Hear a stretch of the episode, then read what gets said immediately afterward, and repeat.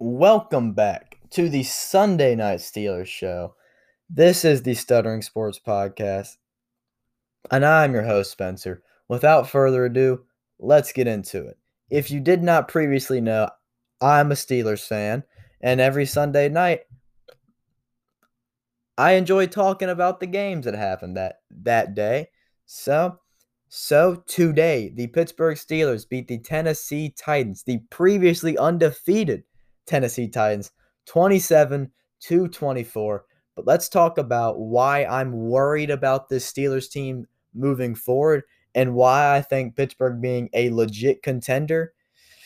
I would pump the brakes a little bit. I know how weird that sounds considering the fact that 6 and 0 playing great football, but something that concerns me and something why I think that the Chiefs are still a better team than the Steelers is that eh, eh, and this game was the perfect example of that.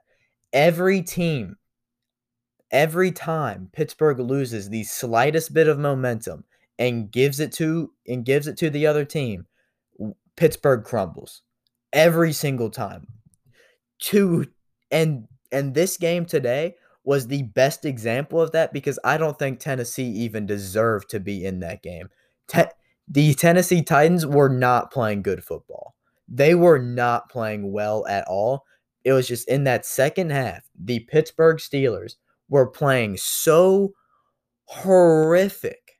It was something that I could not wrap my head around. And the second half, the Pittsburgh gave up 17 points and only scored three points. The Steelers, where the momentum started to shift, was obviously the A.J. Brown 73 yard touchdown. Where, yeah, should that have happened? Hell no. Minkah shouldn't have hesitated there and just went right at Brown.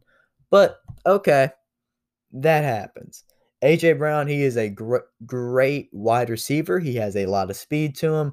That can happen. He's he he is bound to beat his man at least a few times a game. But then when the offense instantly just gets three and outed multiple times, all right, I'm fucking scared. I am concerned as shit. And then on top of that, okay, so the offense just all of a sudden not doing too well. The the defense just gave up a huge play. Penalties. These these these the Steelers had eight penalties this game for 69 yards, and I'd honestly guess that six or seven of them were were in the second half. And the most crucial one, actually the the two most crucial, came came in the goal line stand, fourth and goal at the one. The Pittsburgh Steelers hold them from scoring, and boom, it should be Steelers ball at the one, just a huge goal line stand. But Minkah Fitzpatrick holding call on the defense, new new set of downs. The Titans scored the the the next play, and yes, that was a good call. That was a good call. That that was a holding penalty. You simply can't do that. Then when you look at the second most impactful pe- the second most impactful penalty was that last Steelers drive right before the interception, that play before, where it was the quick pu- when it was the quick pass to Chase Claypool. I believe it was like third and three, third and four, and then well Claypool's inches short. But guess what? Off offensive pass interference. I'm not sure on who. And then the next play on third and twelve well, big well, Big Ben throws it into just a sea of blue, and obviously it's gonna get picked off because it was such a shitty throw. And moving from the penalties, tran- transitioning from the penalties to the next reason why I think Pittsburgh should have lost this game. Why moving on from the penalties to the next reason why Pittsburgh could have very easily lost this game. Big Ben started playing like a bum. He started playing like a bum when Pittsburgh took took that lead. At the end of the second half, when the long snapper and the punter made the bonehead move, boom, turnover on downs. There we go. Let's go. We can at least get a field goal here to extend the lead to 27 to 7 going into halftime. That momentum would be incredible. But then but then Big Ben just takes a deep shot, which, yes, Diontae Johnson had his man deep by a step, but there was a safety just chilling there and he just threw it to the safety. Like, why would you take a risky throw? Just a risky throw when you can get guaranteed points here. Guaranteed some points, up 20 points going into halftime. You will go into the locker room feeling good. Yeah, yeah, we got three points on the board. We're up 27 to 7. Those fucking idiots over there, that was a muffed punt. You love it. And then that just didn't happen because he made a bonehead throw. And then the second interception, that wasn't Big Ben's fault. That was just a great defensive play to tip that up, yada, yada, yada.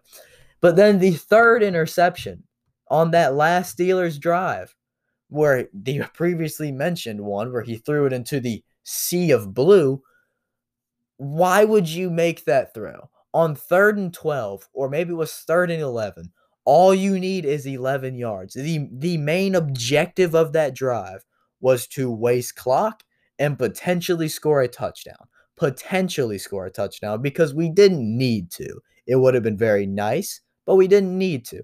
The, the main objective was to waste clock, and Pittsburgh, in 15 plays, ran the ball two times. Threw the ball 13 times on a drive where we needed to waste clock. That that just contradicts itself so easily. And then Welp on third and 12, when all you need is 12 yards, just take a shot to the end zone where it just didn't make sense.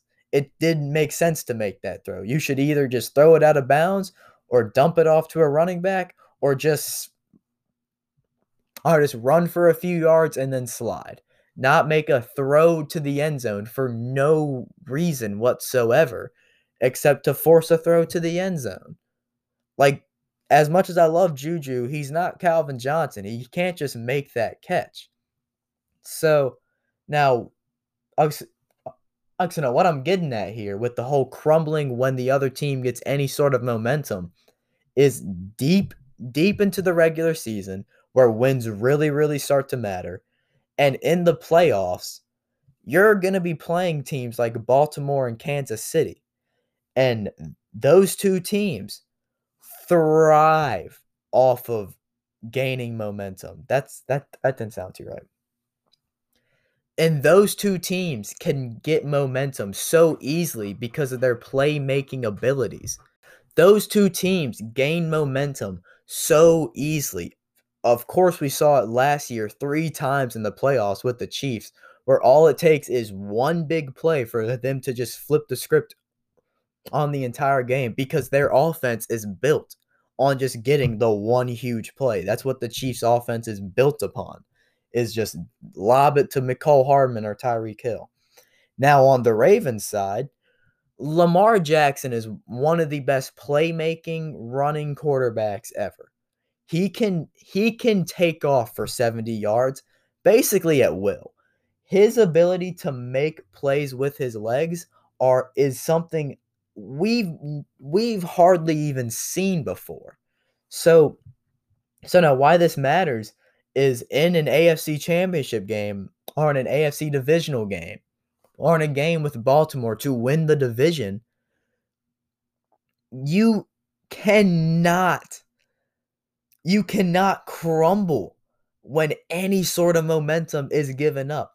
Because, I mean, no disrespect to Tennessee when I say this, they had no business being in that game.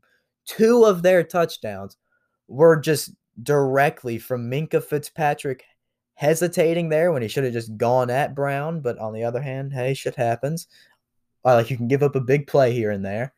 But then after the goal line stand, where Minkah just got the holding penalty, which was a very good call, yeah, Minkah gave up 14 points for him. 14 points. Obviously, obviously that wasn't Minkah's fault. That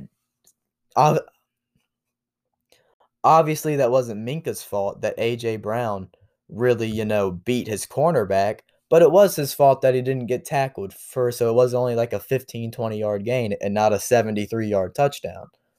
So this game did have negatives, and it showed me something I'm very afraid of moving forward, playing better and better teams. Is that when the other team gets any hint of momentum versus Pittsburgh, we crumble. These these Steelers crumble with momentum. Now, where Pittsburgh shined this game, how we won this game to advance to 6 and 0 because well, a win's a win, baby. And what happened this game is Pittsburgh dominated the third down, going 13 for 18. And well, on defense, Ryan Tannehill and Derrick Henry did not do shit. Ryan Tannehill played sloppy as hell. And if you take away that 173 yard touchdown, he only throws for 147 yards. And Derrick Henry, 3.8 yards per carry. 3.8 yards per carry.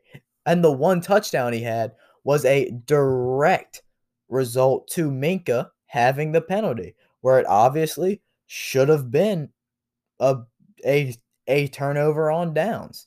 So Pittsburgh's defense played incredible. We got to Ryan Tannehill. TJ Watt got into the backfield multiple times to to to tackle Derrick Henry, and it was awesome. It was so cool to see. Mo- moving on to the offensive side of the ball, the positives that I saw there were well, I'd say the distribution between passing. 15 targets to to to Diontae Johnson coming back. 14 targets to Juju Smith-Schuster, to Juju 14 targets to Juju Smith Schuster coming off of, well, a bad game last week. And then eight targets to Eric Ebron and five targets to James Conner. The distribution here was incredible. I wish that James Washington got more involved with the offense. And that's the same with Chase Claypool. But hey, get, getting the ball to a guy that's a p- pure playmaker, like kind of like how Diontae Johnson is, is not a bad thing. So I will gladly, gladly, gladly take it. Pittsburgh this game, two sacks, six, six, six quarterback hits, and holding the Tennessee Titans and Derrick Henry especially to 75 yards and total yards this game. I don't have that pulled up, but that shit was barely 300. That was bare. Actually, it was Actually, I do have it pulled up. 292 total yards. Pittsburgh dominated time of possession, getting 74 total plays compared to Tennessee's 56 total plays. The result of the Steelers of the Steelers game does worry me because of how easily we just gave them momentum multiple multiple times. That scares the hell out of me.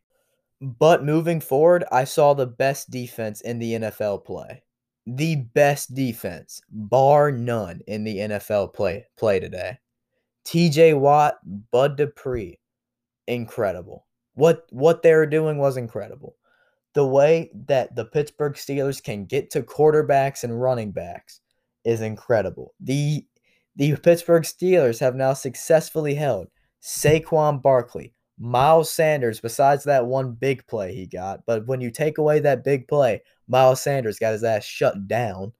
Derrick Henry and Kareem Hunt, four top, top to great tier running backs, all held to virtually nothing. Now, I'm obviously very thankful that Stephen Gus Gus Gostkowski cannot hit a field goal that's under 50 yards. That's obviously very strange. I'm very happy that he missed that field goal. I don't like being happy to see like the other people fail, but well, Pittsburgh was failing enough that second half, so yeah. That's that's some pretty bad reasoning, but that is my reasoning. That is going to do it for me today. If you enjoyed this, share it with your friends. If not, share it with your friends. Um 6 and 0 it feels very good to be 6 and 0. The Ravens next week's going to be a that is going to be a dog fight. Let's get it. Uh yeah, follow me on Twitter at stuttering prods, that's stuttering P R O D S and on Instagram at that guy who talks about the sports. So, yeah. I hope you enjoyed and hope you have a great day because I have had a great day. 6 and 0.